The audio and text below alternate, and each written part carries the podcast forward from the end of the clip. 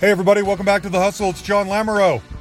Okay, we're closing out the this year of 2020, this incredible year. Uh, we're closing it out the same way we started it off with a, hearing from a fantastic, well accomplished songwriter. We started with Charlie Midnight and we're ending with Clif Magness. Now, Clif is a Grammy winning, Oscar nominated songwriter who's been around for since the early 80s. He starts out as a solo solo artist, but he becomes paired up with Glen Ballard. You guys know Glen, he's a big time producer, songwriter as well. They pair up and they start writing all these songs. They get placed in movies, uh, other people start recording them. So he's written songs for people, everyone from like Cheap Trick to Barbra Streisand. He won a Grammy with Quincy Jones.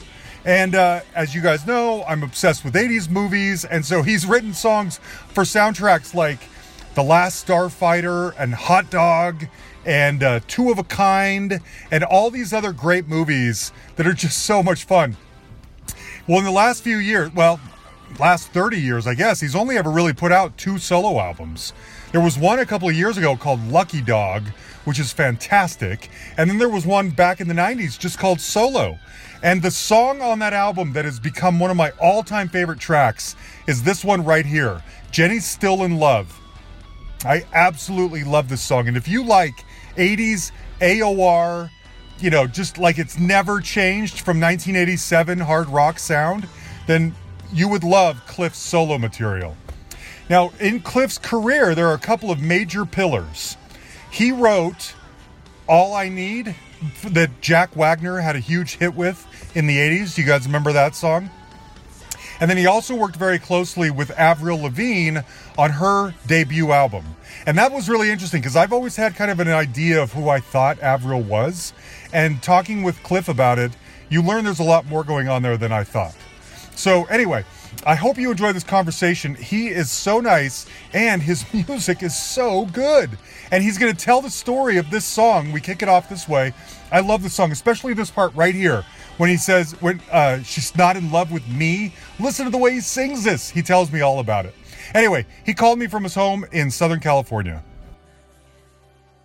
If I could, I'd like to begin by dedicating this this hour to the first responders Ooh. for COVID, and obviously the first responders for the, the absolutely horrific fires that are happening Mhm. across California and the West. Yeah. It's, I was just looking online. I mean, it's it's unprecedented, and I just feel badly for for them. Yeah. You know, the actual firefighters, and then of course the families that lost their homes. So Yeah. yeah, let's, Let's do that. send one up for them. Yeah. Absolutely. Are you anywhere near fires? Because here in Colorado, we're having fires too. They're up in the mountains, but there's the skies are gray and dark. In fact, it snowed here yesterday, and it's still summertime. But anyway, what's what's your situation like? Well, we're in Southern California, so it's it's smoky. I mean, Yeah. it's just uh, yeah. When the sun goes down at um, you know seven eight o'clock at night, it's just uh, it's just amber. The entire sky is amber hmm for the for Yeah. the smoke. So it's not burning here where where we are, but it, you know it's just it's Mhm. just the whole state smoke. Yeah. You, can, you can see some satellite photos are devastating. You know, from a year ago and now, it's just it, it, smoke is everywhere. You can't get away from it. Yeah. Yeah, it's uh, crazy times we live in, Clif. it's, uh, Yeah, it sure is. I mean, Every day there seems to be a new thing, right? That's just piling on. Okay, Yeah. so let's talk about good stuff for a minute. I got to tell you Okay. How this happened. So about a year ago, one of my listeners named Jason Pollock, who's a great singer-songwriter in his own right, actually, sent me some mix CDs and he, of songs that he thought I would like based on people I'd had on the show and everything.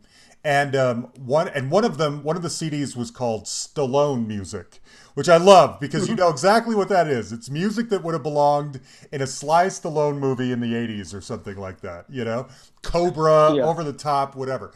And um, on that CD was Jenny Still in Love, and Okay. I fell in love with this song. I didn't know it before, and I love it. It's now like just up there as one of my favorite songs ever. And then it became one of those things where I started seeing Clif Magness's name, and it's a name that I had always seen, but I, I hadn't stopped to think about it. But suddenly I'm seeing your name everywhere.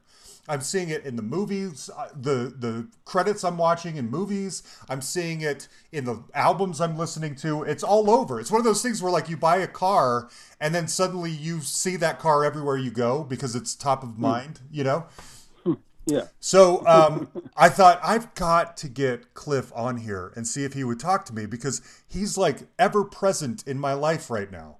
And so, first and foremost, I want to just you. I, I don't know if there's an interesting story about Jenny Still in Love, but I just want you to know how deeply I love that song. And my favorite thing in the world is on the last chorus when you finally admit to yourself, she's not in love with me.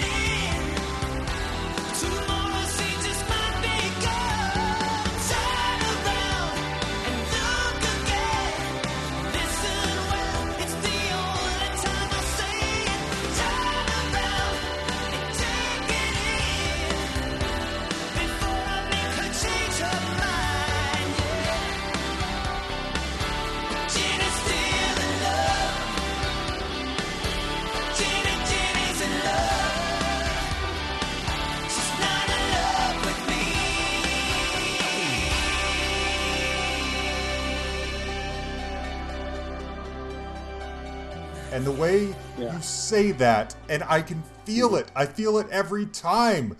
And uh, it's just so powerful. It's one of the greatest AOR rock songs I've ever heard. If there's an interesting story behind it, please tell me. If not, that's fine. There's plenty of other things to talk about. Well, um, to be honest, the we, we were when I say we, uh, Glen Ballard and I were mm-hmm. were writing songs with Jay Graydon at the time. Ah, and he we was were, just on here. Yeah. Yeah, and we were we were just uh, I noticed him on your website. Yeah. It, it's just one of those things back in back then you had you know songwriters who were, were signed to publishing companies and you wrote songs for whatever whoever whatever genre whatever mm-hmm. you know if if it was on assignment you know if if Donna Summer needed a song or if Chaka Khan needed a song mm-hmm or Journey. Of course, Journey wrote their own songs, but mm-hmm. Cheap Trick, for even uh, for you know um, instance, mm-hmm. you wrote you know you wrote a song for them on spec. Obviously, you just wrote it because mm-hmm. you know you thought this is what they would like, mm-hmm. and you know there was no there were no guarantees on having the song covered, but you just wrote it. Mm-hmm. And being a singer and and a musician, I you know we we would write those songs and we cut them, and they would be they would be a record unto themselves. Mm, hmm So Jenny Still in Love, I have to say, is mostly a Glen Ballard lyric. Mm, okay, mm. the brilliant, brilliant writer that he is, mm-hmm. and he knew how to turn that phrase at the end, you know, mm-hmm. uh, by saying she, she, Jenny's still in love. She's not in love with me. She's not with you me. Yeah this is the entire song. This guy's pleading to his friend to say, "Hey, dude, yeah, it ain't me that she wants, it's mm-hmm. you." You know, mm-hmm. and I hate to, you know, have to slap you in the face, but that's the truth. So that's that's basically it. And you know, we recorded probably 10, 12 songs for other people. You know, uh, mm-hmm. Starship, for instance. Yeah. Or, you know, you know, in that time, there were all those people to write songs for, and a good friend of of ours or in mine named Magnus Soderqvist. Hmm. He's a, a guy in Stockholm. He was working for Warner Chappell, Stockholm at the time. This is in the around 1990, 91. And he he actually faxed me. This is back before the internet. He faxed me, mm-hmm. and he basically said, "Look," he said, "Clif, we I, I have ten songs that you've penned with with Jay and, and you know people like that, mm-hmm. Glen, of course. Why don't we cut a solo record on based on these demos? Mm-hmm. You know, because because we made the demos, we wrote them, and, and we recorded them to sound as close to a record as we could. You know, Mm-hmm. Mm-hmm. uh, not just a you know piano vocal like like they did in the '60s, but just you know really flesh it out. And so that's how the album solo was made. Okay. And, and that was the genius of Mm. the solo record was all those songs are demos for other people. But yeah, I mean, solo being one of them, or and Jenny Still in Love, Mm-hmm. Kalela was one that we Mm. wrote, and that was right in the same time that we were writing songs for Planet Three. Okay, Okay. we were actually signed to Capitol as a band, and and same thing. I mean, some of those songs were already were demos that we we had written for other people, and David Berman Okay. signed us there. Steve Steve Barry was our A and R person, and Tom Whalley, Mhm. and and Steve was just fantastic about uh, collaborating with us.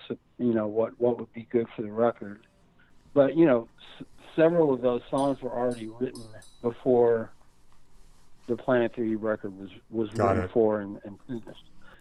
I would love to to say that that Jenny Still Love was actually about a girl Jenny, but it really That's all right. That's all right. The uh, the magic of that solo album, and for anyone who's not aware, it's an al- solo album of yours called Solo from 1994. Is that it is Yeah. this fantastic 80s AOR album, but it's completely out of step. By 94, people weren't making those kinds of albums anymore, but you did. And that's kind of the magic to me of this like it's like a hidden gem. It's like a lost treasure or something like that. You you think that by 94 that kind of music is gone but here's a little gift for anyone who really loves 80s aor here's a clif magness album that takes you right back you know? It's great. And lucky dog is kind of like that too. And that was just from Oh, a couple years ago. At at this point in my life, I thought, you know, I should I should probably honor my my fans from the solo era Mhm. and and write and record a new album for them, which which was the Lucky Dog impetus Mhm. for Lucky Dog. okay And yeah, and, and I've had some people say, "Hey, listen, it's nothing like solo or whatever," but you know, I did the best I could. Oh, I think they're both great. I'm, I'm curious if it was intentional for you to harken back to that sound, or if that's just what you do and what you like, and that's what comes out naturally. Well, you know, um, I'm actually my wife calls me a journeyman Mm. uh, songwriter musician. So therefore, you know, I've I've written and produced songs for you know Barbra Streisand to Celine Dion to Teddy Pendergrass to you know Mhm. Celine, uh, E- Evelyn Champagne King to, to Mhm. Cheap Trick to, to Steve Perry, you know, Mhm, and, and mhm. Starship. So when it comes to my artistry, that sort of rock thing comes out because I was, you know, born and raised in Lubbock, Texas, and I grew up on cutting my teeth on ZZ Top. So Mhm, you know, mhm. I, I love I love to rock. There's no question, and I can I love to sing that stuff too. You know, sing that that Yeah. high stuff and the and the harmonies and things like that. So, you know, I guess in my artistry, the rock thing is, is you know, and also with the Avril Lavigne Mhm. that was that was pretty rocking too. It was. know, It was. Yeah. Yeah. Uh, guitar based rock. You know, Yeah. I love that. Yeah. Good. Okay, boy, you t- you just name dropped like five of the things I have on my to-do list of things to ask you about. So let's take them one by one. And um, another one of your songs that I really like off the Lucky Dog album is "Like You."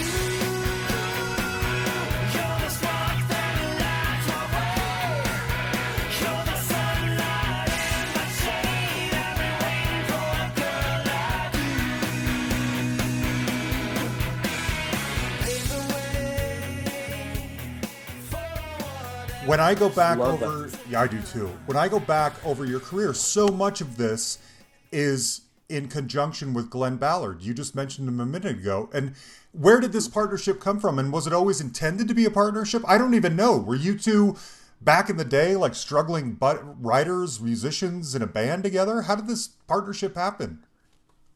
Yeah, you actually had uh, two thirds of, of the hall correct there. We were both, uh, as Glen likes to describe it, coming up through the trenches Really? of the the warfare of the music business. Mm-hmm. And um, in short, I wrote a song called "I'm Your Boyfriend." uh, Just one day, just because Rick James' "Super Freak" was a hit at the time, Mm-hmm. and and I was I had a little bit of writer's block, and my wife said, "Well, go out there in your studio and play your bass."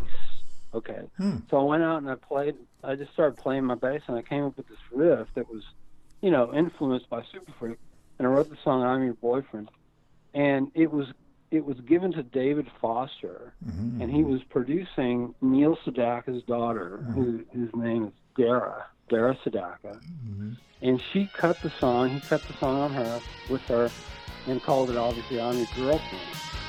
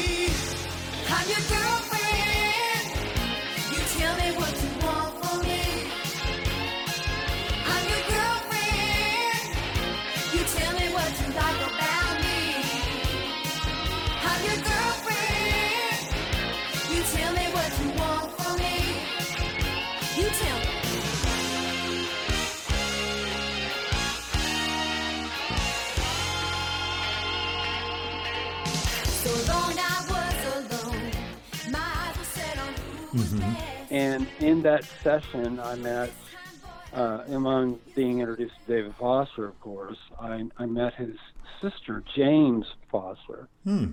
And Jaymes was um, just beginning to be to start working for Quincy Jones in the publishing Oh. company. And so Jaymes and Quincy signed me to Quincy Jones' company, Qwest, as a songwriter. And and and Jaymes asked me one day, he said, Are, "Is there anyone you want to write with, or anybody?" And I said, "Well, just you know, how about the best writer over at MCA Music, whoever that is? I didn't even know." And she said, "Okay, well, I'll set you up with Glen Ballard. He's uh, he's doing really well, and he's working for Richard Perry, and he's doing some stuff." So we wrote uh, the first song we wrote was Chain Reaction, and it was cut by Donny Osmond. You're a stranger, but I feel like I know you. My heart's in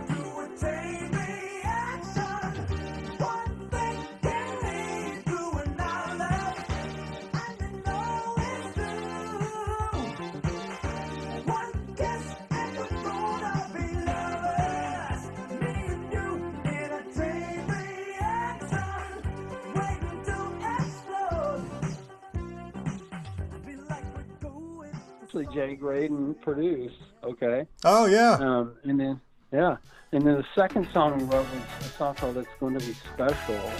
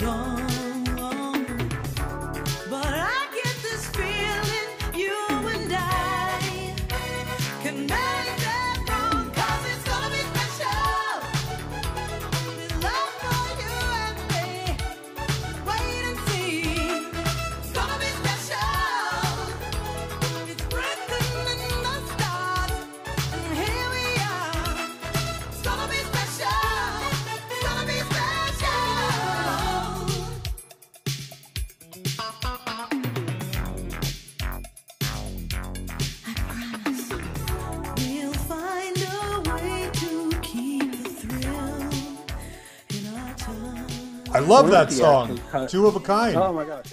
yes, Patti Austin. Oh, listen, you look at you, man. You know. Um, yeah, Quincy produced that for Patti Austin, and got to know us. I'll, I'll never forget Quincy calling me on the phone, just ecstatic and saying, "What a marriage! What a marriage!" uh, between Glen and I, right? Yeah, yeah. Yeah, and so we got to spend time in the studio with him, which is always a treat being around, you know, Quincy in the studio. But yeah, that's that's how it all began, and we just we it, we wrote a lot of stuff, and and you know, got a lot of uh, covers with with Teddy and Thelma Houston and Evelyn King, and of course Jack Wagner Yeah. was uh, was Frisco Jones on General Hospital, and they needed they needed you know uh, okay a rock star was on General Hospital. Okay, go figure that. Right. well, didn't uh, that's where Rick Springfield came from too, right? Exactly. Yeah. You know, probably a year before. Uh-huh.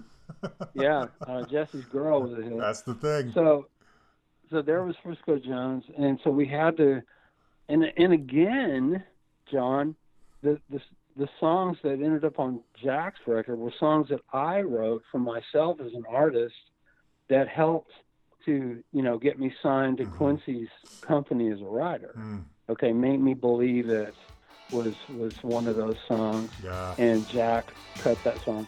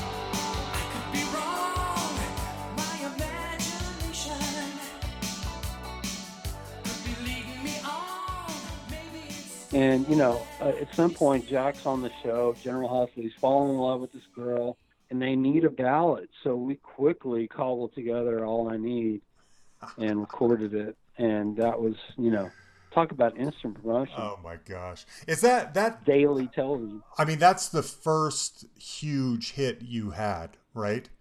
Yeah, that was my first, yeah, big, big hit record. And I say to this day, Madonna kept me out of the number one spot with "Like a Virgin" that year. and and she and she again doubled down and kept me out of the number one spot um, with the song Vogue because I had the uh, the hit with Wilson Phillips on uh, Impulsive yes.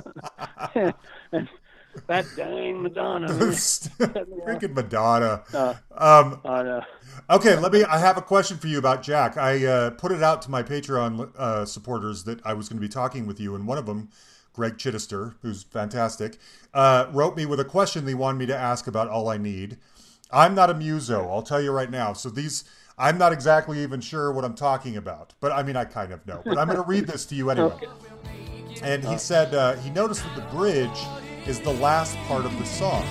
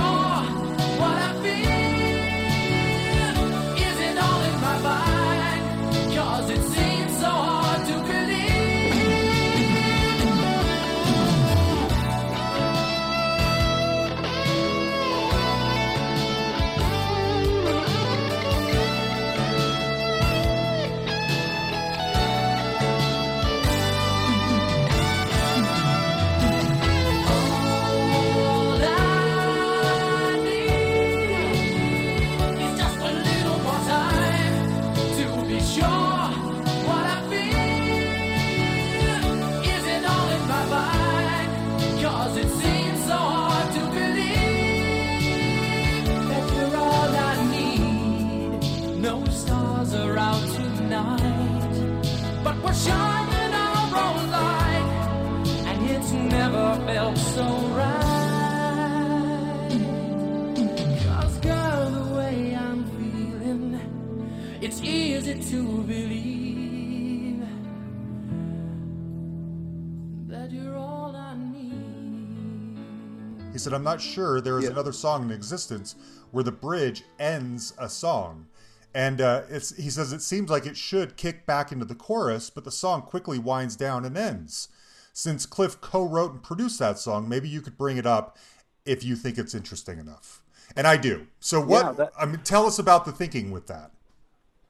Well, that's that's a very good question. I love that question. We we wrote the song. You know, uh, again, you know, being journeyman songwriters, your left ear's on the radio and your right ear's on your keyboard. So at the time, Phil Collins' "Against All Odds" was a hit. Mm, You know, and it that was an odd formula. It was not your your typical pop formula mhm. and we had written all i need with those verses in the chorus and then the end had the bridge and and it ended up being about a two and a half minute song Mm, and recorded and jaymes jaymes foster came to the studio after we finished it and said you know what this song's too short you've got to do something to uh, to lengthen it a bit so we we edited in the the guitar solo for instance mm, to make it a little bit longer. Yeah, and then the chorus happens again after the solo, mhm. and then the bridge happened. I don't know. It was it was just you know Phil kind of gave us license Mm. to break out a bit of the tried and true formula, Yeah. and I think that's that's how we yeah we put that at the end. I, and you know I'm not going to remember uh, if it had anything to do with uh, what was Jack what Jack was talking about on the show Hmm. necessarily, but Okay. yeah. But still, that's fantastic. mainly That's so interesting that Against All Odds was the inspiration for even opening your mind thinking you could do that in a pop song. That's where that came from. Yeah. from. Fantastic. Yeah, I and love stuff like that. and again, yeah, thank you, Phil Collins, for Mm-hmm. um, opening that door. Yeah, yeah. Um, you touched on well, okay. Before I get there, let me let's finish talking about Jack. This being your first huge hit, how did you celebrate? I'm guessing up by this point, up to this point, you've been a. Sounds like you know your career is new, but you're getting things placed. You, people like Ted Nugent are recording your songs, but this has to be like the first big windfall of success. How do you celebrate? Well, there was a big All I Need party, of course, with Quincy, Glen, and I, and some other luminaries just to celebrate the hit Mhm. with Jaymes, of course. But you know, I think that um, a lot of that week was not eclipsed necessarily, but was certainly uh, combined into a, a fireball of greatness. Uh, in that my my first son was born that same time. No so way.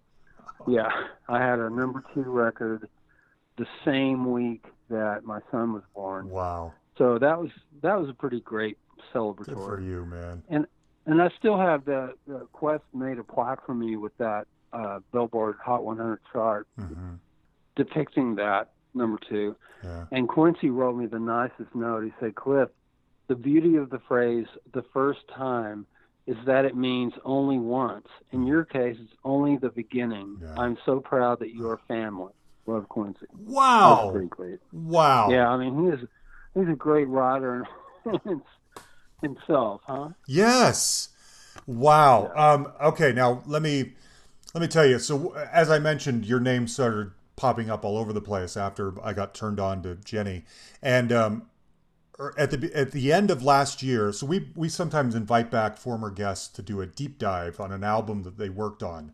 Maybe they maybe they're the artist. Maybe they produced it. Whatever. Played on it. And um, we had Brad Sundberg on, who was an engineer on the Back on the Block album. Yeah. and he came on and we went track by track learning all about that album. And that was another that was one of those times where i'm like what? Clif Magness is on this album too? He's everywhere. So the places you find love wins a grammy. It's on this album that's very heralded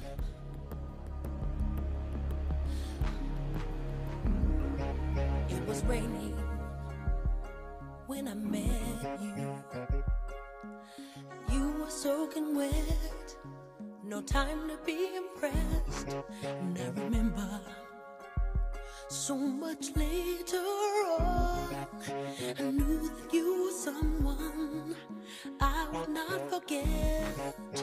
Everybody searching, hungry for the glamour. You know, too many hearts are in a rush. But no matter how you try to, you can't explain the places you find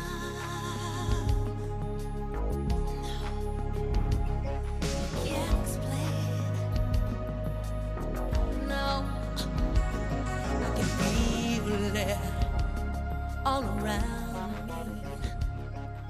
That song is gorgeous. That was you could tell that was like the the man in the mirror moment of this album, you know? This is the big pronouncement. This is the big declaration of love and unity and we're to and bringing the world together and all this kind of it's so gorgeous. Knowing Quincy, is this how you got involved in this project? let's see. Quincy decided to make a solo record in 19. He he was he was sort of rumbling. Well, let me think. Let me think the absolute impetus. You know, Glen and I had sort of uh, I don't want to say discovered, but we had stumbled upon Siedah Garrett in the Mhm. you know in the in the musical community, the LA community of musicians and singers, and I don't know we we had a song that was the working title was 2001, and that's because in the movie 2001, Rhapsody in Blue is played, or is used. mhm. Uh, you know, George Gershwin's Rhapsody in Blue. So the, the the main lick for the place you find love was da da da da. It had a little uh, half Mhm. step, Okay. da da da da. Right. Mhm. And that kind of reminded me of Rhapsody in Blue, so we called it 2001. It was just an easy working title. Mhm. And I- you know, and Glen just went home one day, and we we came up with the music, and, and I wrote a lot of the melody.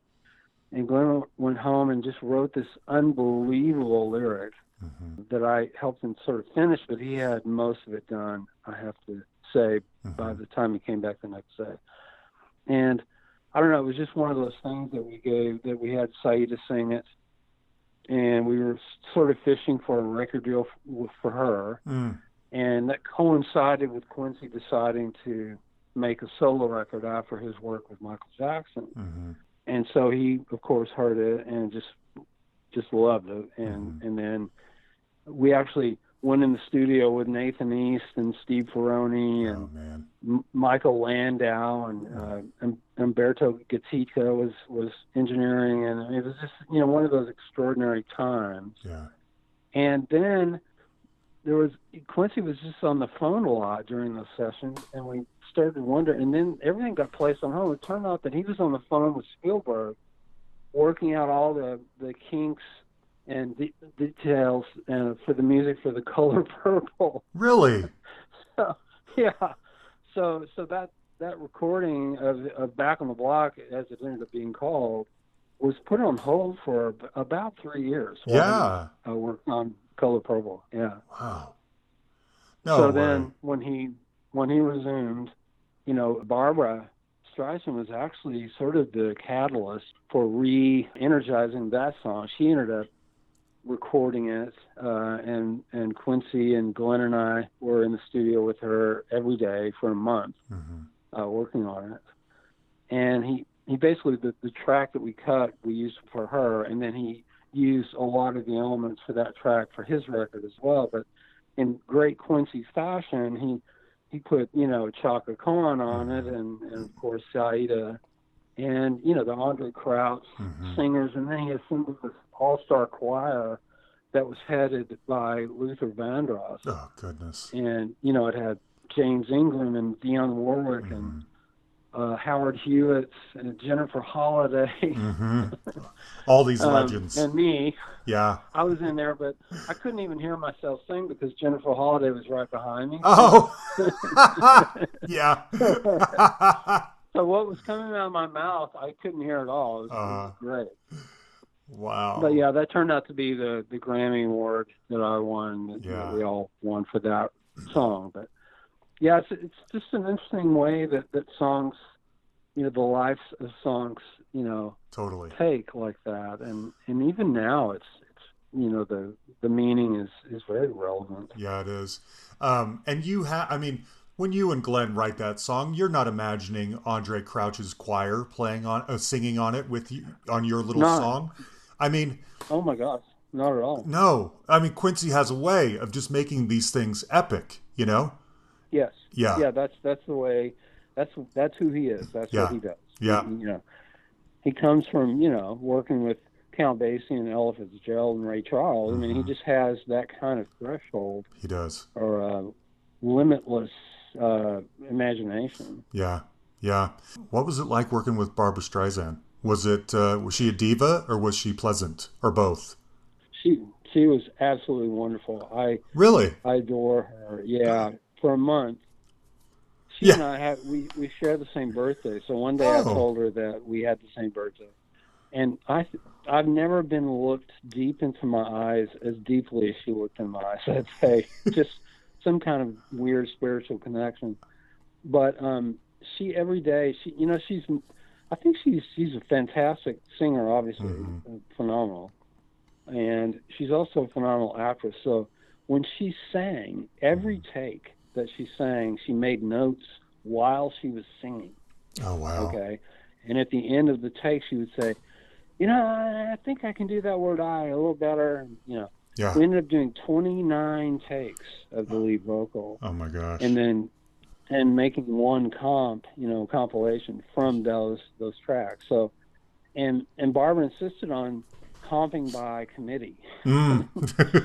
You okay? The first line is "It was raining," right? uh huh. So it was raining, and it was I was seated, Glen, Quincy, and the engineer's name was John.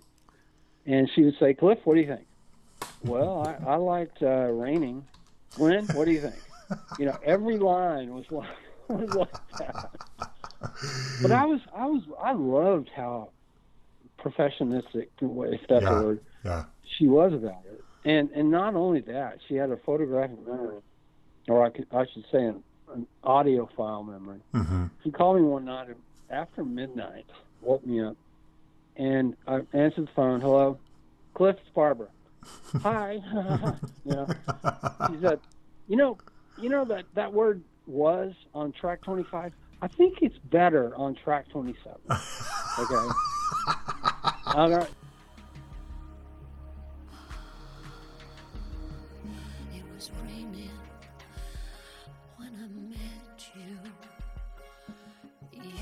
Soaking wet, no time to be impressed. And I remember so much later on, I knew that you were someone I would not forget. Everybody's searching, hungry for the glamour. You know, too many hearts are in a rush. No matter how you try to, you can't explain the places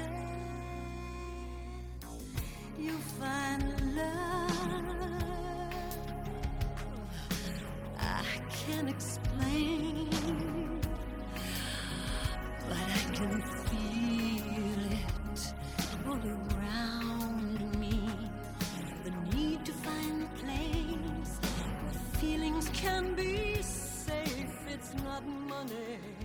You know what I'm saying? Oh my gosh. That's great. Yeah, so now you know some could could take issue with that or think she that she never acted like a diva once. Mm-hmm. Well, she knows what she wants, and she's great at it. She's a legend, and she's a perfectionist. So, Yeah, course, exactly. Okay, There you go. I have to ask, where is your, where is your Grammy? Where do you keep it? Oh, it's on a bookshelf in our in our living room, Good. Okay. Okay. I was Yeah. just curious. and it's you know it's it's it's moved a few times, so it's broken a few times. So I've used I've super glued it a couple of times. Do you have a? Yeah. Have you bought a track light or a spotlight that hangs up on the on the ceiling that kind of points down on it, just when neighbors come over and stuff? No, Okay. no. I'm. You'll you'll get to know that I'm not like that. I'm Not like that. kinda- I'm not mm-hmm. shy, but I'm not real. I mean, You're not your sort show off no. or anything. Okay. No, no. Well, still, that'd be fun. Now, you Yeah. touched on something earlier I wanted to ask you about because I was curious about this too. It sound, you know, all these people are recording your songs, but it sounded like originally you intended to record these songs yourself. Was the idea all along for you to become your own solo artist and sing these songs and have your own career? And it got sidetracked by giving these songs to other people and then you building a reputation as a great writer and that just taking off? Is that what happened? Yeah, pretty much. You're you're nailing it. Let's see. I moved, like I said, from from Lubbock, Texas, to Los Angeles, and within, you know, and just started writing songs uh, for myself to be. I actually moved out here with the drummer of my band in high school, and we hmm. wanted to be the next, you know, Loggins and Messina or something. Yeah. and we came out here with a five song demo that we recorded in our little house in Lubbock. There, you know, we went up and down Sunset Boulevard and, and went into every building and looked on the marquee, and anything that said something, something music, we would go up there in, in the elevator to that office, and go into their, you know, reception and say, "Hi, we're, we're we're songwriters, and here's our tape." you know, Uh-huh. and, and we give it to the the key receptionist, and she would nine times out of ten say, "Well, thank you very much," and throw it right directly in the Uh-huh. trash, looking at us in the eye. Oh boy. Oh man.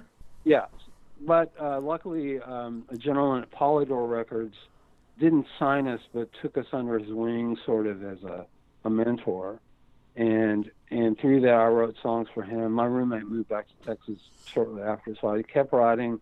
My first job was was in the mailroom at Snuff Garrett Music, Mm. and he had just started a new company called the Nostalgia Merchants, and it was basically Blockbuster before Blockbuster. He had Okay. five titles, Citizen Kane being one of them, and basically he was you know it was a mail order rental VHS uh, company, Mhm. and you would, and I would you know take hundreds of VHS tapes to the mail bo- uh, to the post office, and you know to be mailed out to people who rented the film Yeah.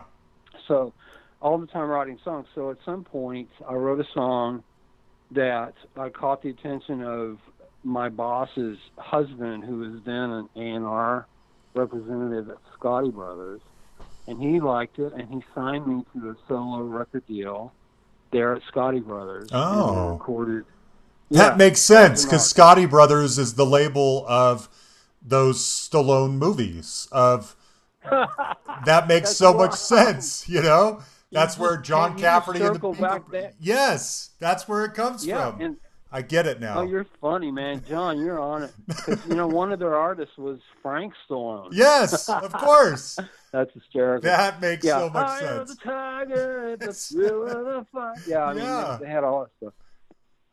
You know, I was um, I changed my name to Newton when I was six because I was uh, my my mother married uh, a man with the last name Newton, so I changed my name to Newton and had it when I uh, made that solo record Oh, um, or those those two singles as Clif Newton. But right w- before I got married, I thought, wait a minute, I, I want to be who I who I was born as, and that was Magness. So I changed my name back to Magness, and then got married, and that's where Magness okay. came back. So there are Yeah. two singles those- floating around out there under the name Clif Newton that are yours that came out on Scotti. Yeah, just that's cool. Yeah, two songs. Uh, one's called "The Rest of the Night," and one's called by the same writer who wrote "If You Had a Beautiful Body, Would You Hold It Against Me?" I said you had a beautiful body by uh. Doctor Hook. Oh yeah, yeah, Yeah. Dr. Doctor Hook. In the medicine Yeah. show, or Uh, whatever it is. Yeah. Yeah, this girl named Leslie Pearl. She wrote a song called "There Is Nothing So Expensive as a Woman Who's Free for the Night." Okay. so that was Oh, my that's great. second single. Okay. and both my singles uh, bubbled under up to 101, but they never cracked the, the Hot 100. So that's the. the Wow, I gotta hear those. I know I'm gonna love those. that sounds great. Right on. Yeah, they're So, you know, we talked about your Grammy. Let's talk about the Oscar nomination because, um, so first and foremost, I mean, that's a beautiful song, obviously. Just an ordinary day started out the same old way. Then I looked into your eyes and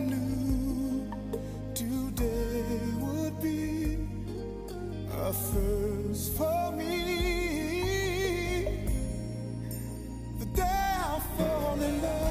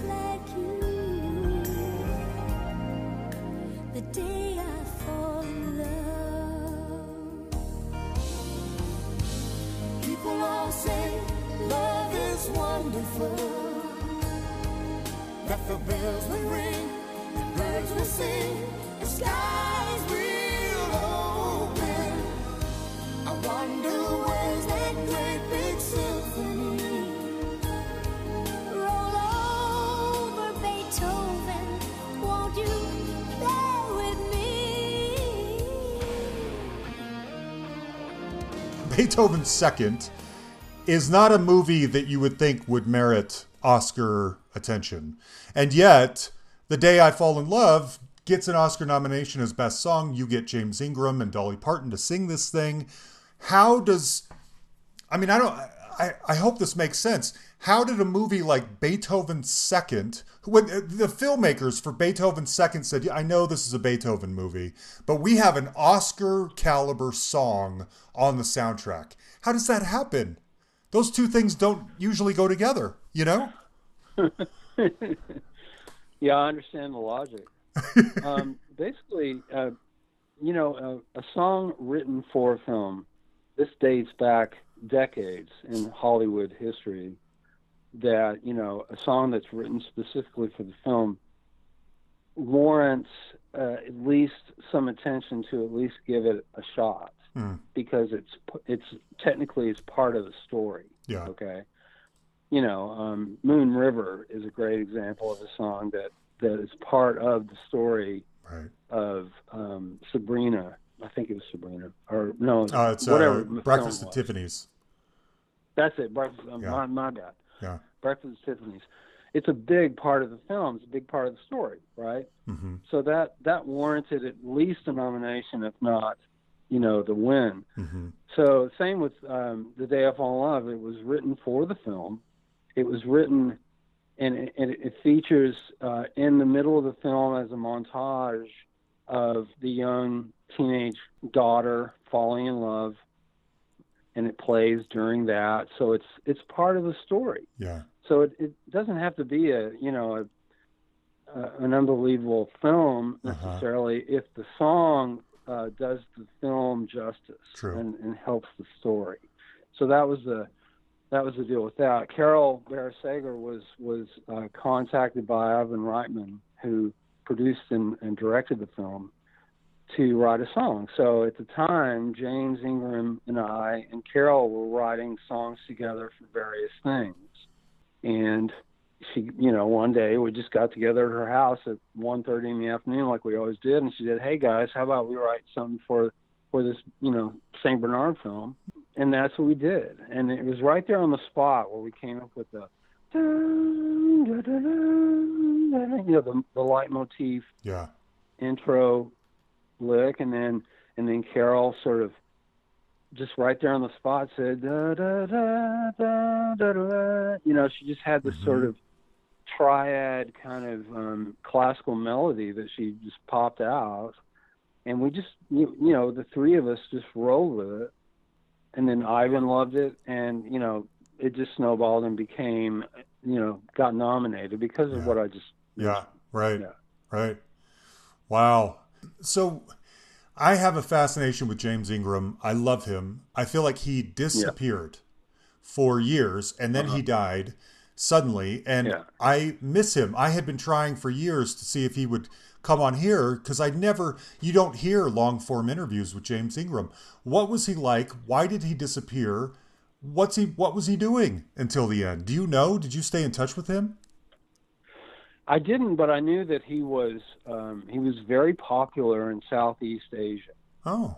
and so I know that he spent a lot of time down there touring and uh, making records and things. That's that's where his bread and butter was. I'm, I'm not sure, you know, why he.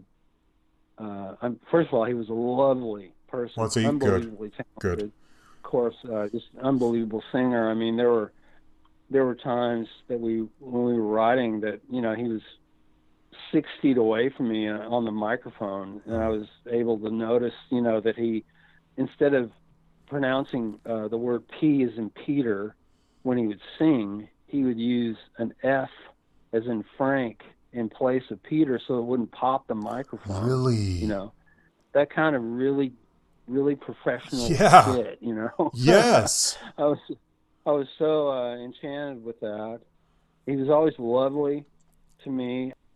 Warner Brothers had a tradition that anytime one of their films was nominated for Best Picture of the year, they would have a huge party. And Carole's husband at the time, and still is, is Bob Daly, and he was then the president of Warner Brothers Pictures. mhm. Okay. So, being the, president of Warner Pictures, they had a big party for The Fugitive, okay, with Mhm. Harrison Ford and Tommy Lee Jones. So he sort of dovetailed and kind of combined it for a Beethoven second party because his wife had a song too. So so they had they had a, a fugitive cake and a and a Beethoven second cake. no way. But um, the tradition was to go around to all the the principals and, and have them say a thing or two. So when it came to James, James leaned, leaned over to me and he said, "Always sing your response. Don't don't speak it." So he stood up and instead of saying, you know, "Thank you to everybody. I'm really honored," or whatever, he sang this like one minute thing right off the cuff, Really? right? Like Wow. Thank you for giving me this. Yeah, it was great. Oh, Wow. I can, there's no way I can uh, imitate him, but yeah. Of yeah, course. Oh, he's fantastic. I miss him. uh-huh. I wondered where he went. yeah, me too. Um, Yeah, me too. okay, I got to ask you about a couple other soundtrack moments for you because um, Okay. Hot Dog the movie is a stone cold classic, and you have a couple songs on there. My favorite of which is "Hold Me."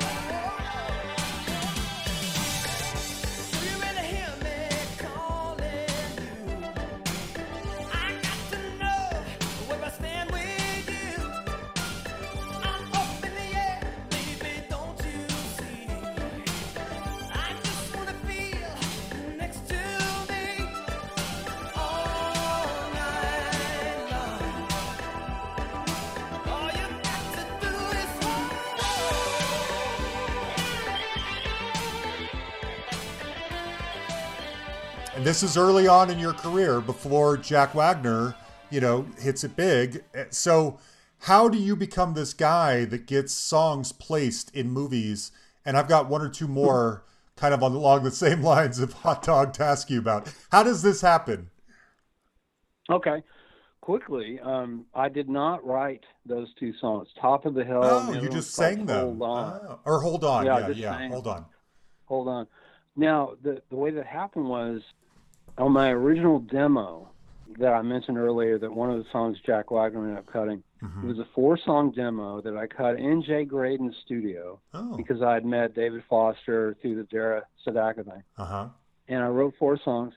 And on two of the songs, I had hired my friend John Joyce to sing backgrounds, and he brought along Rosemary Butler, okay, mm. to sing backgrounds on my stuff. Okay, I was mm-hmm. I was completely gobsmacked Uh huh. just because I was a huge fan of Rosemary Butler, and suddenly she's on my demo. Amazing. So she and I start writing songs, and I wrote a couple songs with her that ended up on her album called Rose, Okay. and that was produced by Peter Bernstein. Okay, Peter Bernstein and Mark Goldenberg wrote the two songs that are in Hot Dog, ah. and they hired me to sing them because I'd met them through Rose. Yeah, Got it. so that's that's the short answer to that. Okay. Okay. Yeah. Did you um, get to go to the movie's premiere or anything like that? Not for, not for Hot Dog. I've, I've been to a few premieres, but not Hot Dog because yeah, I just sang it, and it was kind of a cult film. It's sort of Yeah. a small film that just just blew up. It still is. So, It's so much fun. I know it's still it's, it's so corny but so great. I, I mean, love the it. scene first of all is Uh-huh. amazing. Yeah. Yeah, Yeah. Shannon Tweed naked isn't so bad either. And uh, no, not at all. no, no. Now check this out, John. This is a funny little um, side. Yes. to that story. My, my two grandmothers seeing the film together in Love Lubbock, Texas. Granny, you got to come see. I'm in this movie. They and then they see it. Exactly. It's the best. yeah, that, that's a that's a story into itself. I believe it. Okay, along the same lines, uh, the Last Starfighter has uh, a bunch of your songs too. I don't know if you wrote these. I, I didn't even think about whether you wrote them or not, but Incommunicado, Red Eyes, Never Crossed My Mind. These are great tunes.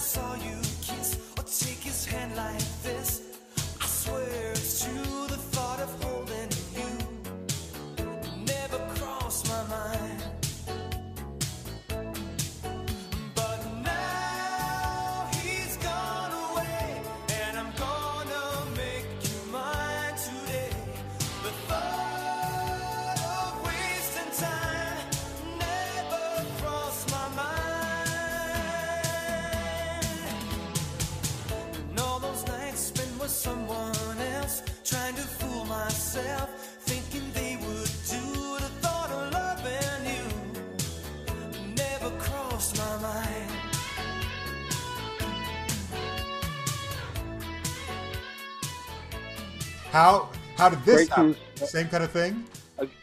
Again, yeah, again written by Craig Safan and Mark Mueller. Oh, Okay, Mark. Mueller. Yeah. Yeah, Mark Mueller and I wrote so many great songs together. He was a, an, another MCA writer while I was a, a Qwest writer.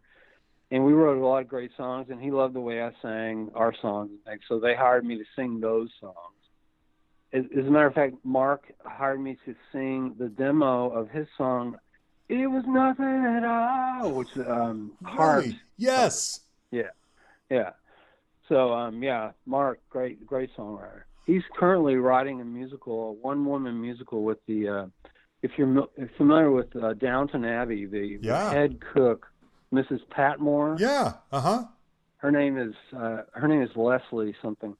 He's writing a musical or a see, not a musical but a, a play with her. So he's he's just a great writer. No way.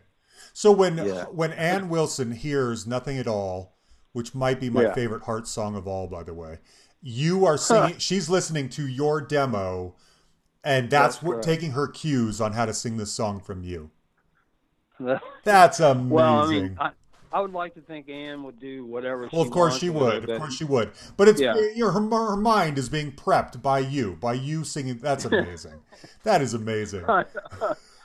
yeah, it is uh, coming from a you know a, a podunk. Uh, Yeah. Well, not you know Lubbock is not a podunk town, but you know, when Yeah. I heard when I heard um, Magic Man in my pickup, you know, when I'm outside the laundromat, I was, you know, what what can you say? So yeah, yeah, yeah, having her sing something I sang was great. That's amazing. Okay, two more. One, Okay. uh, there. I don't know if there's another movie uh, that I've seen more times in my life than North Shore, which is uh, Uh-huh. this surfing movie, which is just the best from the '80s. And Nia Peeples is in it, and she sings your song, "Be My Lover."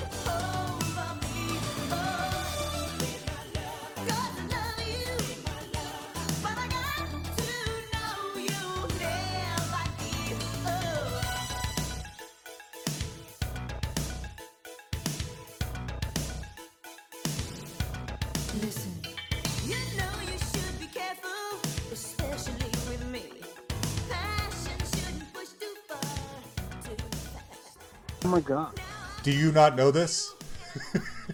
I, I I didn't know the, the film, but I knew Oh. that she had cut the song. Yes. Yeah. okay, let me tell you, Clif. Stop what you're doing and go watch North Shore because it's one of the greatest Okay. 80s movies. It, I mean, we're here talking about classic 80s movies. That's up there too. I'm kidding, but it is a fantastic movie.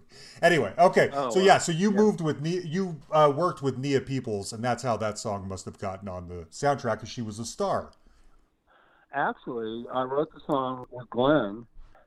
You know, we were writing at that time. We were just writing a song a day, practically, trying to get cuts with whoever. Yeah. So, you know, MCA, the the fine folks at MCA, uh, Leeds Levy, Jonathan Stone, Rich Shoemaker, they were fantastic at, at securing covers Hmm. for whatever song you you would write. So, you know, we wrote "Be My Lover."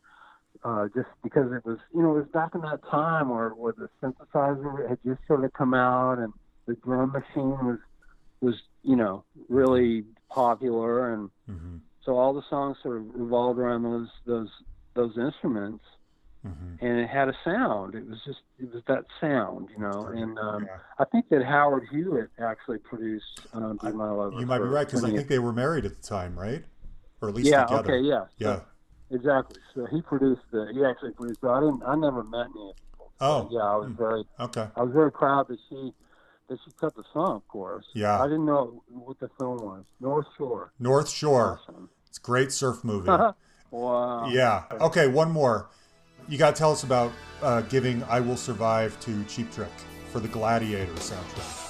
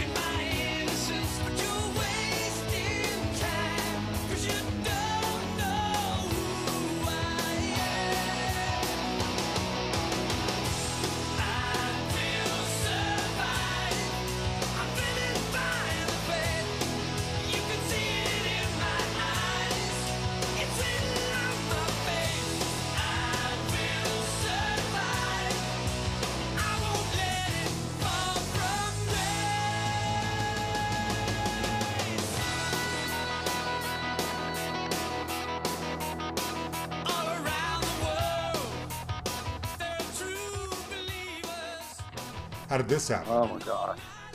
Well, um, that that was a moment. So, let's see. Um, I had met Michael Dilbeck, was the music supervisor on that film. Michael was the music supervisor on Top Gun and Footloose. Okay, Mm-hmm. and and I met him because of a song that I wrote with Martin Page called One Way Out. Mm-hmm. Okay. Mm-hmm.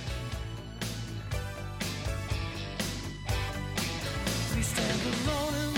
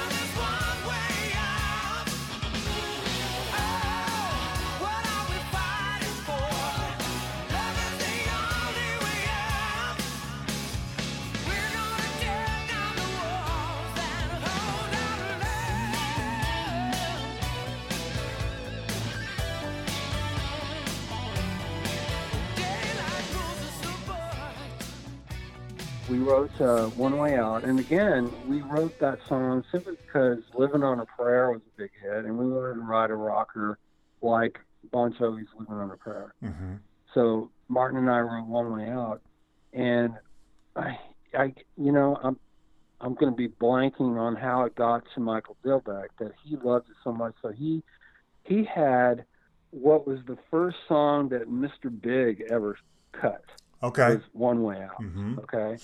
And Andy Johns produced it. Okay. Mm-hmm. So I was in the studio with Andy Johns and Mr. Big doing One Way Out. That was a moment. Wow. But that that led to Michael being so great about putting my songs in films because he knew that I could sing like that and if he couldn't, you know, if it was a small film and couldn't afford a Bon Jovi sync, Mm-hmm. you know, Mm-hmm. He would have me write something for a fraction of the price mm-hmm. and put it in the film. Okay, there was a, song, a film called Race for Glory Yep. that I had that he put a song in.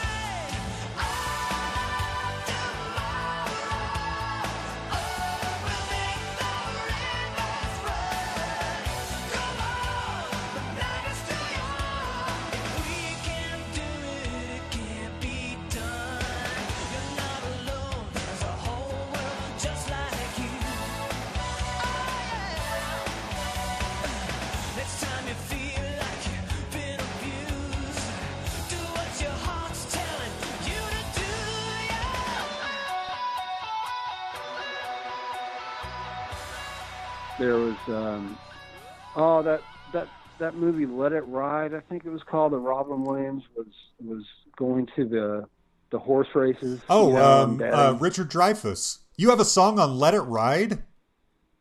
Well, I wrote one, but it didn't make it. To Oh, the film, okay, But that was okay. one of the ones. That was one of the ones he's working on. Huh. And so then, yeah, so then Gladiator comes along, and so I wrote "I Will Survive" with Steve Kipner, and we actually had one of our favorite demo singers, Bernie Barlow, sing the demo, Mm. and Cheap Trick cut the song. Uh, Mark Tanner produced it, and yeah, I mean, it it was featured in a montage scene where. You know, one of the main characters is is really learning to to box, and I I love this I was good friends with with the the bodybuilder Franco Columbu. Okay. Okay. I vaguely Franco remember was- that name. Wild. Fra- Franco was our next door neighbor for a while, my Huh. wife and I, and he he was Mr. Olympia for under 200 pounds the same year that Arnold was for over 200 pounds. No way. Okay, Mr. Olympia and Mr. Universe. Uh huh. both. So they became, uh, you know, the best of friends, and he was our next door neighbor. But he also was a boxer, and and just by happenstance, uh, I took Franco to the premiere of Gladiator, and he just was forward with the realism of the realism Really? captured with the with boxing sequences. Yeah. so that's a legit film. Yeah, a It is a legit film. I love that movie. Yeah. We're talking about the early Yeah. Gladiator, not the Russell Crowe Gladiator, by the way. This one. Not the Russell Crowe, Yeah. yeah. the- no, the that movie is legit. I like it a lot. And uh, just for Yeah. anyone who's curious, One Way Out is on the Caddyshack 2 soundtrack, in case you didn't know. it is. It is. Thank I- you, Michael Dilbeck. That's right. I was going to ask you about Martin Page. I've had him on here. So, Oh, um, fantastic. yeah, I've gotten kind of friendly with him. What he, you two make a lot of sense. I could see you two having kind of very similar careers. You know what I mean?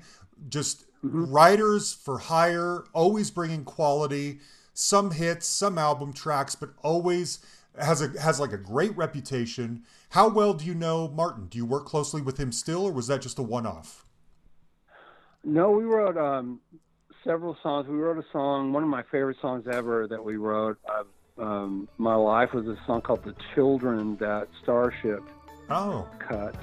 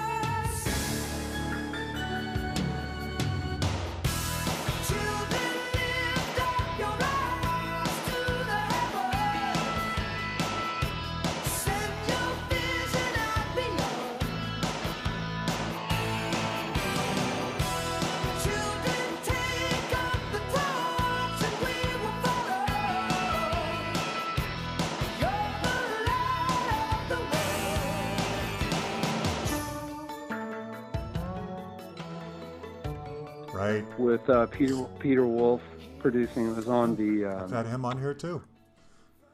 yeah. What uh, what album is that? It was called No Uh, Protection. It had No uh, protection. Yep. yeah, yeah, it had that um, Diane Warren hit on it. uh, Um, but yeah, we, we yeah. yeah. Nothing's gonna stop us now. No, that's it. Yeah, Yeah. that's the one. And that was that was, you know, Martin. I mean, we we didn't work a lot together just just because I don't. Who knows? I mean, Uh. we just sort of you know went different directions. Whatever. You're right. I mean, we had a a blast writing. I I. I don't know if I've laughed more Really? in, in writing sessions than with Martin. Yeah, I mean, Yeah. he just you know he's he's this, British you know John Cleese kind of That's humor. right. And- and- That's it. oh my God, He's a good dude. and we would just laugh all day long. So Yeah. that was super fun. Yeah. Okay. Uh, now, I was kind of saving Avril till the end. That has to have transformed your life in a lot of ways. Um, how did this project even come to you? Because she's she's not anything. You know, she I don't I don't even forgive me for saying this. I hope this isn't too insensitive of a thing to say or whatever. It, I, I always assumed she was a little even manufactured. Like let's let's get a young girl who can sing, put her in these clothes, make her look like she likes to skate, likes punk rock, and put her out there and uh, turn her into a star. And it worked, you know. But I like, how did this project even come to you? At the time, I was in. I was a um, a, a, a writer, staff writer for EMI, or not a staff writer. uh, They were published. uh, They had my publishing, EMI Publishing, and their New York representative's name is Paul Morgan at the time. So a guy named Peter Zizzo, who had worked a lot with Celine Dion, had a studio in in New York, and he had written a song that was meant to be a Faith Hill song. Okay Mm.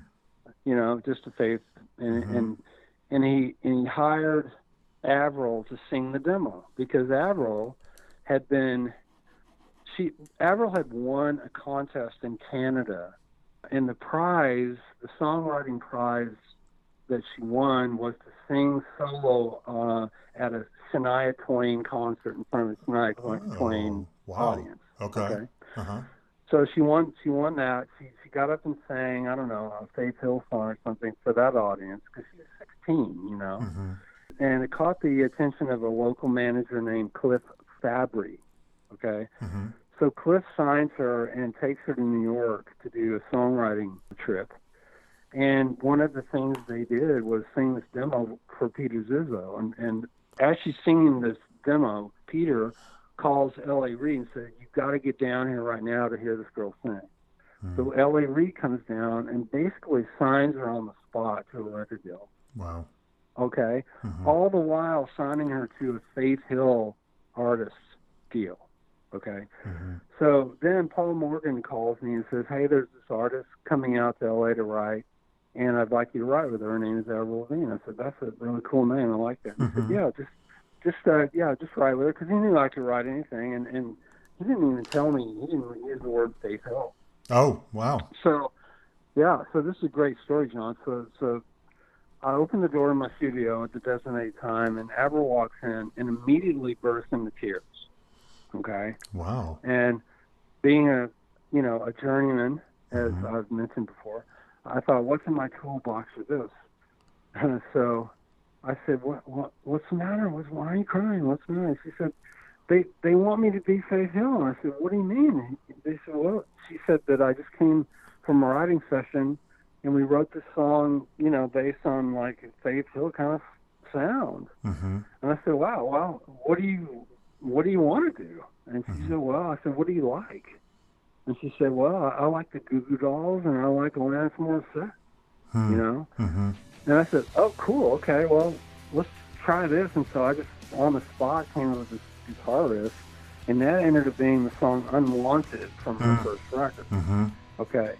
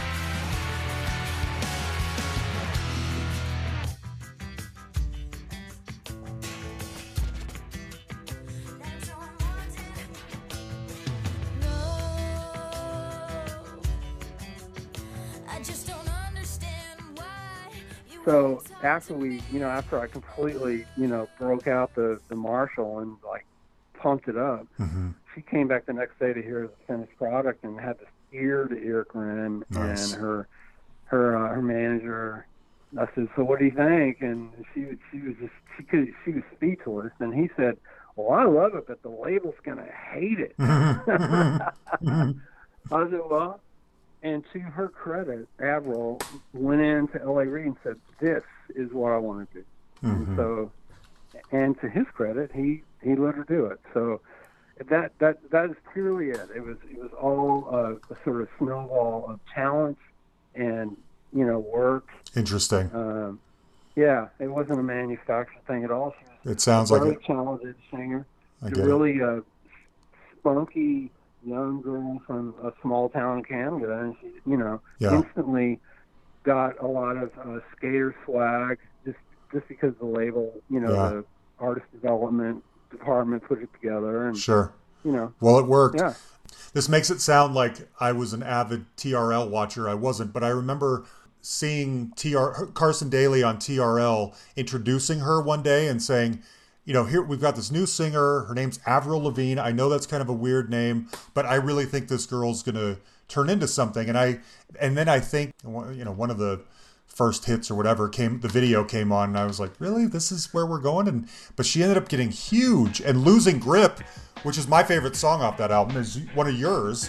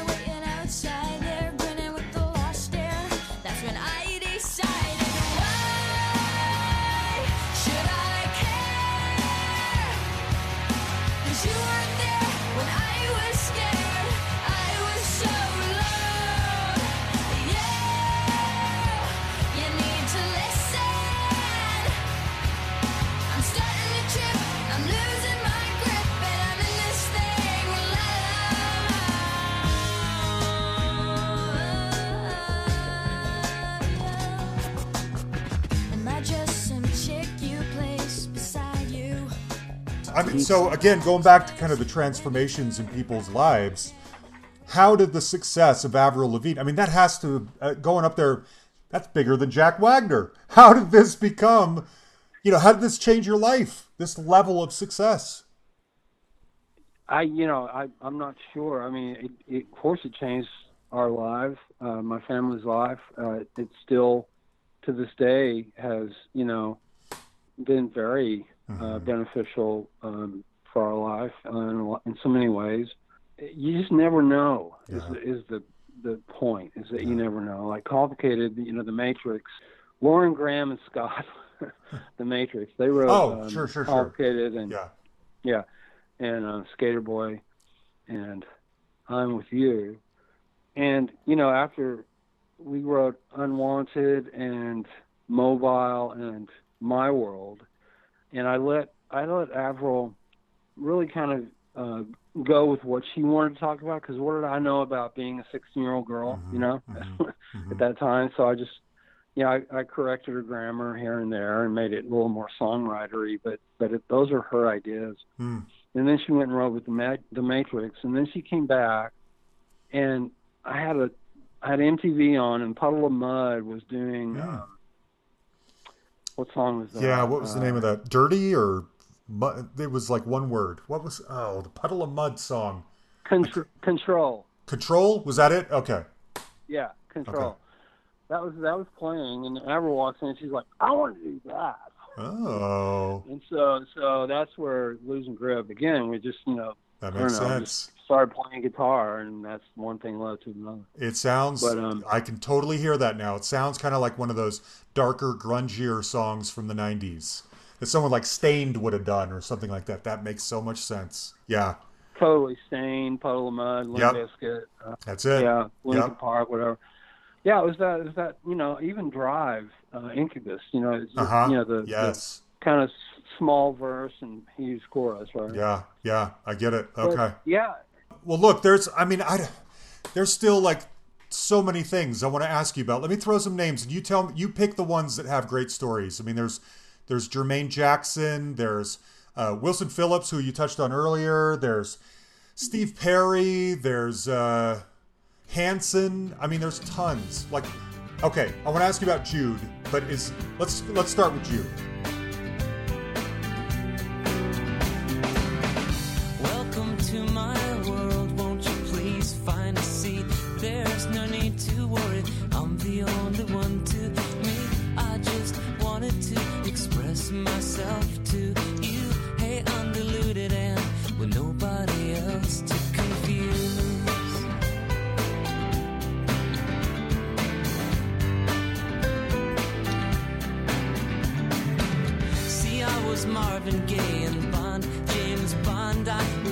All day so I could turn you on. And I hate it when you look away when I was inside and slowly getting to it.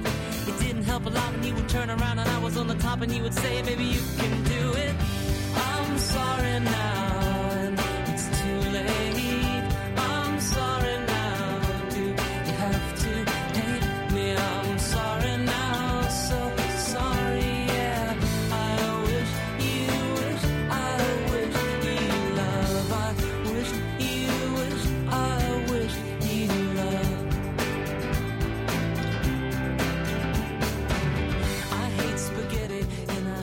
No one is really beautiful. I love Jude. He kind of completely disappeared. I uh, that first album, No One Is Really Beautiful, is an album that we, me and my friends, kind of passed around to each other there for a while. You're on there somewhere, is that right? Did you produce it? Yeah, I produced and um, mainly produced. Uh, Jude was Jude was a very difficult project, Really? and and I'll I'll just say in in in a nutshell, it would be um, how about this Clif to Jude? How about this Jude to Clif? Okay, fine, but let's try this and let's try this and let's hire this musician who only has a rope for a strap Mm. to play it and make it really bad because I don't want it to be polished and make it really bad. And then finally, you know that that original idea you had, let's do that. Okay. Uh-huh. So so what what took you know six months could have taken six weeks, Yeah. but we had to do that dog and pony. Oh, that's so too bad. that was bad. Uh, Jermaine was that was easy. Um, there was a rumor, not a rumor. Uh, Quincy wanted a duet for Michael Okay. uh, for uh, I guess Bad, and it was rumored that he wanted to use Barbra Streisand. So, so Steve Kipner and Peter Beckett from the band Player Mm-hmm. and I wrote a song called "Make It Easy on Love." Mm-hmm. Okay. I need some good advice. I'm in love, but I'm paying the price. I don't know why she does those things that make me crazy. I'm so confused. Why is love so complicated? Listen, my good friend. If you let it breathe, if you give her some room, it could work out in the end. You've gotta let love run free. Nobody knows that better than me.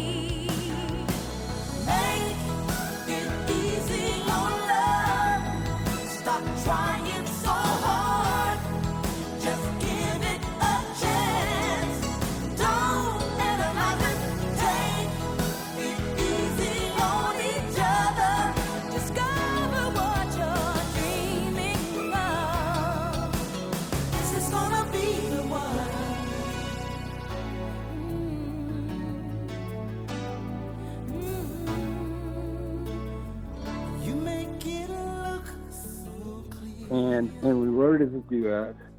And we actually had the, the girl who, who sang the, the female vocal parts, uh, actually had her saying, Michael, my old friend, you know, because we just knew it was going to be Barbra Streisand. We just had Uh-huh. stars in our eyes.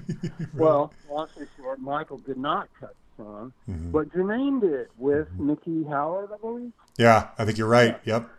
Yeah, and and that song was cut by four producers. Okay, before Clive was was happy with it, and it was uh, to the uh, to the credit of Rick Knowles, who was the last producer on it, to ask Clive, who you know, let's get the songwriters and who did who did the demo because you keep going back to the demo. Let's get them in here to hmm to make this record too. So so we all made it together. That was No way. Um, that was another one of those times. So get this. I, I uh, a- again after discovering Jenny, and then uh, the back on the block and everything around that same time. Where this was another instance where your name was popping up everywhere. I bought the "Don't Take It Personal" album at a thrift store for a dollar at a Goodwill. Yeah. And I was listening to it, checking out the credits, and there's your name again. And th- that was right in that pocket of time where you were popping up all over the place for me. So anyway, that's Oh, uh, that's another one of these times. Anyway, Yeah, that was that was 1987. I remember because uh, my son was two, and yeah, I remember that. That was Okay. fun. And Wilson Phillips, yeah, Wilson Phillips was. This is the best story. Um, Steve Kipner and I, uh, Steve came to the studio for a writing session one day and he said, "Hey, this disco artist in Japan named Seiko needs a song." Okay. Mhm. And I had just been to my brother's wedding in Long Island and come up with an idea. You know, Mhm. and so we wrote this disco song, Four on the Floor, and we had Bernie sing it. And, you know, it was impulsive, but it was disco. Mhm. And we sent it, and, you know, Seiko did not cut it. Okay. So Mhm. then, I don't know, Glen came over one day again for a writing session for either Planet 3 or, you know, one of our solo sessions. Mhm. And he said, "Hey, I'm I'm producing the you know the the daughters of Brian Wilson and and John Phillips, and they need a song for Wendy. Okay, Mm. Chynna's got a couple songs, and Wendy, uh, sorry, Carnie has a couple songs, but Wendy needs a song. What do you got?" And I said, "Well, I have this this song. It's it's in a disco format right now, but I can redo it. You know, and I Mhm. played it for him. And again, to his credit, to Glen's credit, he said that is a great song." Mm. but you know, rec- record it. Just think of the Eagles, you know, and harmonies Mm. and that kind of thing. So I Mhm. re-demoed it and gave it to Wilson Phillips, and they loved it, and they cut that song. So No way. No way.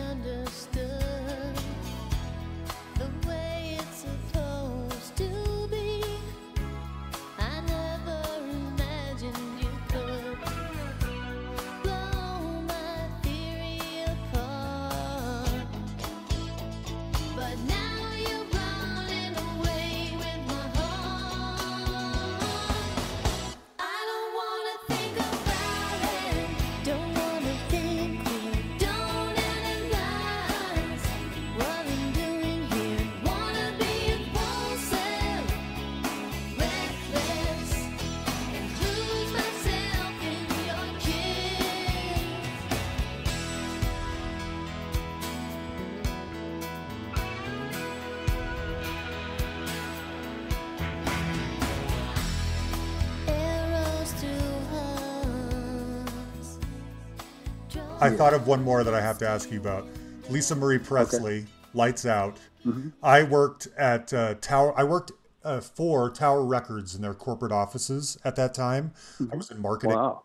And so there were just CDs, you know, we got all the free CDs and concert tickets we'd ever want. And that album came out while I worked there. And so everybody had, you know, copies of her new album, which was actually pretty good. It was uh, kind of out of nowhere. It's like Lisa Marie Presley is going to try and be a singer now. She was actually really good. And Lights Out is probably the best song on that album.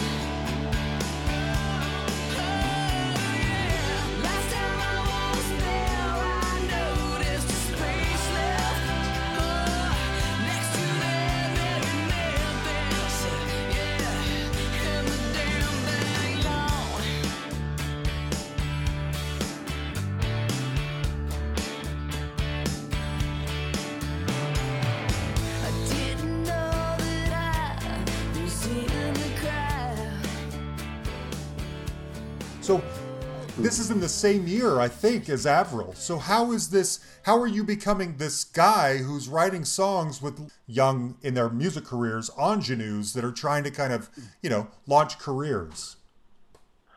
Um, Kelly time, Clarkson too, you know, actually, I should say, is around the same time. Yeah.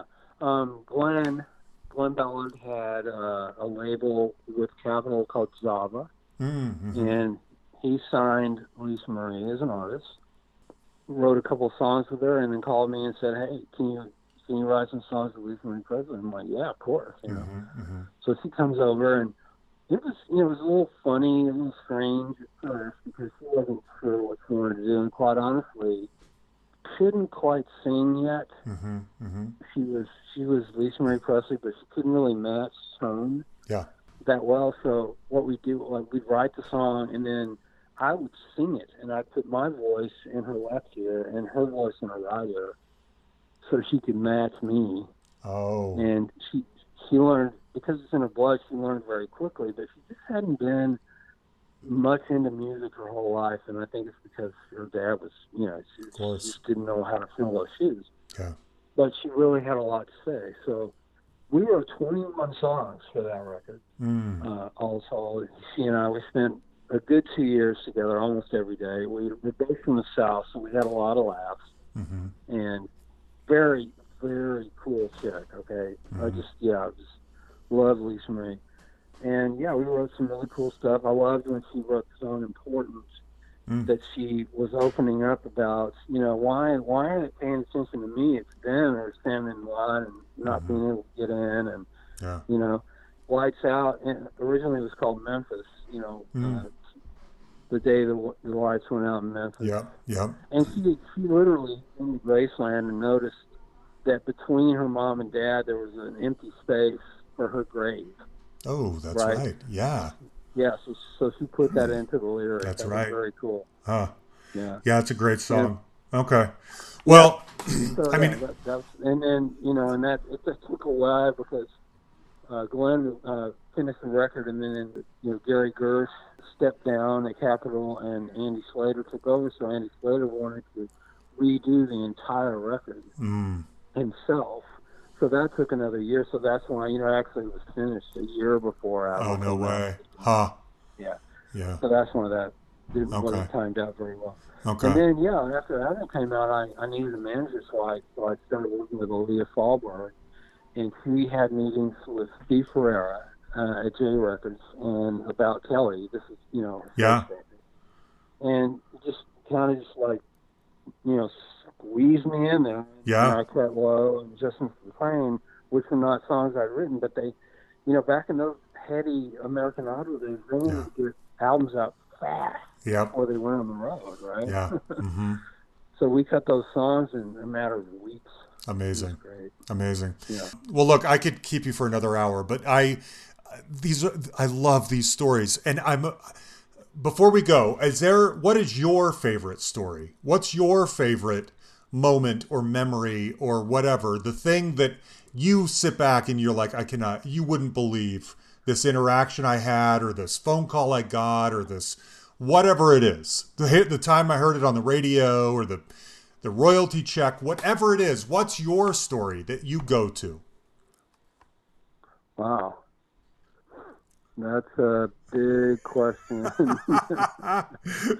Is it too big?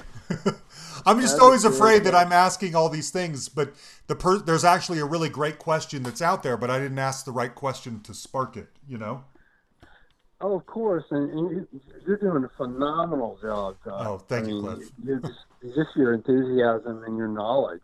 I mean, your homework. Well, it's easy. You've Uh, done a lot of stuff that I love, a lot of it. Well, I, I appreciate it, and I appreciate you knowing and, and being articulate because it, it really, this this interview, this whole hour has gone by so fast. Yeah, It's not. Thank you. It's more than an hour at this point. yeah, it is. Um, Yeah, Yeah, stories. You know, I've told a lot of stories about all the, you know, a lot of these people I've worked with. Um, you know, working with Quincy, of course, was uh, anytime I was around him, I, I was I was reminded why I do what I do because he was that inspirational. He would always, he, would never in a bad mood. He was he was always just inspirational about what we were all headed to do, and and that was it was always great being around that kind of energy. I believe it. And of course, Streisand was was was very spiritual in a way. Um, You know, it's tough. I mean, I you know I was in a band with Les Dudek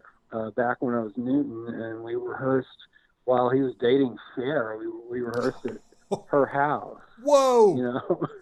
Wow. Yeah, and and you know I met her and and she was cool and she was like a real just like a cool chick too. yeah, You know I just I've had so many I've just I've been you've been extremely blessed. blessed, You have. and my all my dreams have come true. So I really you know I, I could tell stories you know like you said all night Yeah. long. So Yeah. Okay. I think the main story is that I'm I'm very blessed and I'm I'm very happy You to have. have done what I've done. and you've done Yeah. so much good work and i'm glad that you've gotten you know compensated both from respect from your peers and financially in any other way because you deserve it because you're one of the great songwriters. Thank you clif for doing this. Let me i wanted to ask you one other thing and i hope this isn't too personal. I was watching a video of you and it looks like you've got some palsy or something on your face. Was that is that a touchy subject? No, not at all. Um, it's not palsy. It's I actually have a tumor on my facial nerve. oh. Uh, yeah, a lot of people don't know that you have a facial nerve, which is a cranial nerve. You have 12 cranial nerves. hmm And one of them, the seventh one, is your facial nerve. And that controls all your muscle movement in your face, which includes your smile. yeah And yeah, and, and just uh, a very rare tum- tumor uh, became on, on the facial nerve and took it out. And so, yeah, I can't, that, that part of my face doesn't work. So I've had to, you know, compensate over the years to, to you know, be able to speak, be able to sing, be able Yeah. to whatever. Yeah. And I have a very supportive family who's helped me get through it. But yeah, but I'm I'm alive. It was it was a nasty tumor and and, it, and it's, it's gone. That was back in 2000, early 2000s. So yeah. wow Thanks so for asking. I mean, Well, it's- sure. I mean, you're okay. Was it life threatening? Is it? Could it still be? Or are you totally fine now? Well, I'm totally fine now. I mean, I guess it could have been if I'd let it go, but I had great doctors. Good. Um, who took care of it. But yeah, it was it was undiagnosed for a long time, so I didn't know what it was. Um, but I continued to work with great people like Yeah. Idina Menzel and and and Kelly and you know Kara DioGuardi and Vanessa Amorosi. You know, I worked with so many great people who, who just you know didn't even notice No. or did or just looked the other way or didn't obviously didn't say anything or whatever and, and you know it's I, again I've just been blessed Good.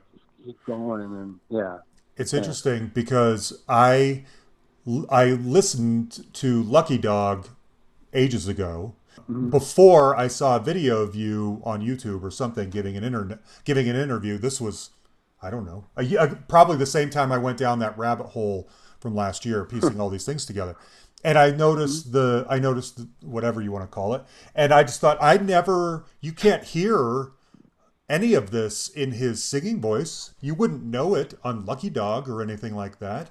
So you've been able to overcome it amazingly. Good for you.